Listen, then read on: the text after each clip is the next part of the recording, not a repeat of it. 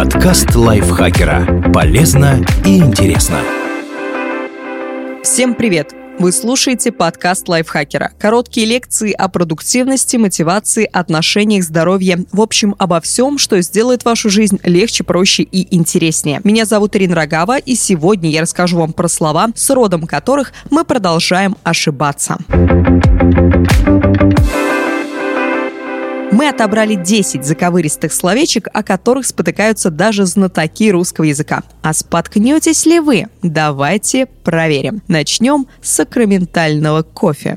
Вам одно эспрессо или один эспрессо? Правильнее, один эспрессо. На самом деле, этот вопрос столь же скользок, сколько и вопрос о родовой принадлежности кофе. Все знают, что сегодня допустимо говорить как «мой кофе», так и «моё кофе». Но есть важный момент. Да, вот уже почти полвека кофе значится в словарях как существительное и мужского, и среднего рода. Но средний род при этом всегда носит пометку «разговорное». Это значит, что он допустим в разговорной форме речи. А вот если говорить о литературной норме, кофе может быть исключительно мужского рода.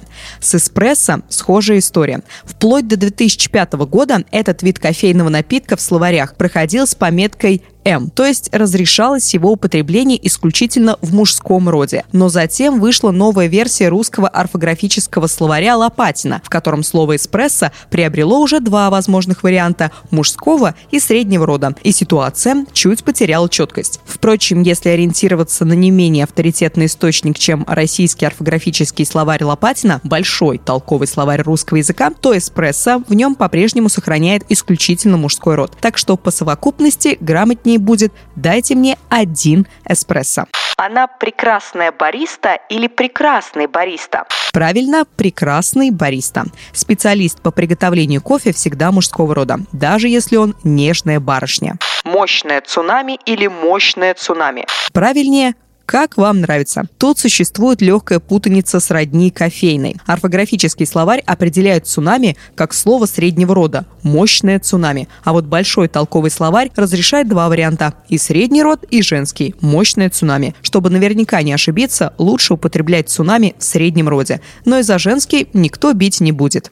Он станцевал зажигательное фламенко или зажигательный фламенко? Правильно, зажигательное фламенко. Несмотря на то, что фламенко – танец, в словарях это слово проходит исключительно как существительное среднего рода. Давайте приготовим вкусную кино и вкусный кино или вкусное кино. Правильно, вкусное кино. ЗОЖ в последнее время в моде, а вместе с ним и всякие любопытные продукты. Например, та же крупа кино, квиноа, которую все чаще можно встретить на столах у людей, озабоченных здоровым питанием. Готовить кино многие научились, а вот употреблять слово в правильном роде нет, поэтому важно запомнить, хоть это и крупа, кино все-таки среднего рода. Взгляните на это потрясающее граффити или на эти потрясающие граффити.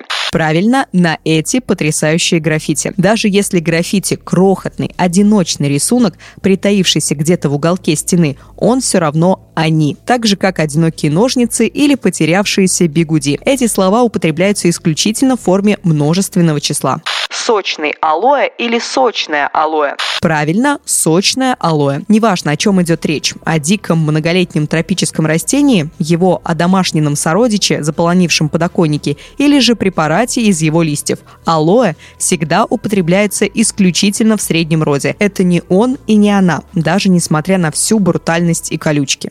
Уравнение с одним неизвестным или уравнение с одной неизвестной? Правильно, с одним неизвестным. Слово «неизвестное» в значении искомая величина, существительное среднего рода.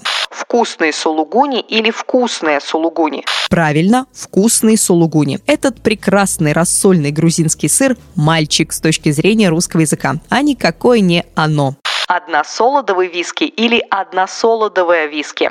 Правильнее, односолодовые виски. Снова вспоминаем историю с эспрессо и цунами. С точки зрения актуального орфографического словаря, этот крепкий алкогольный напиток может иметь как средний, так и мужской род. А вот большой толковый словарь рекомендует употреблять виски исключительно в среднем роде. Чтобы точно не допустить ошибку, лучше говорить односолодовые виски. Впрочем, в данном случае все на ваш вкус.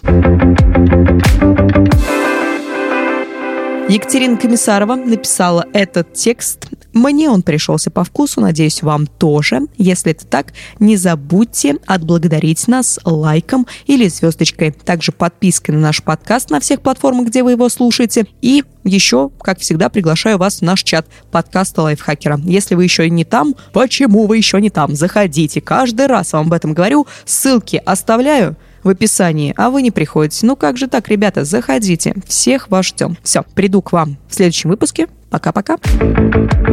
Подкаст лайфхакера. Полезно и интересно.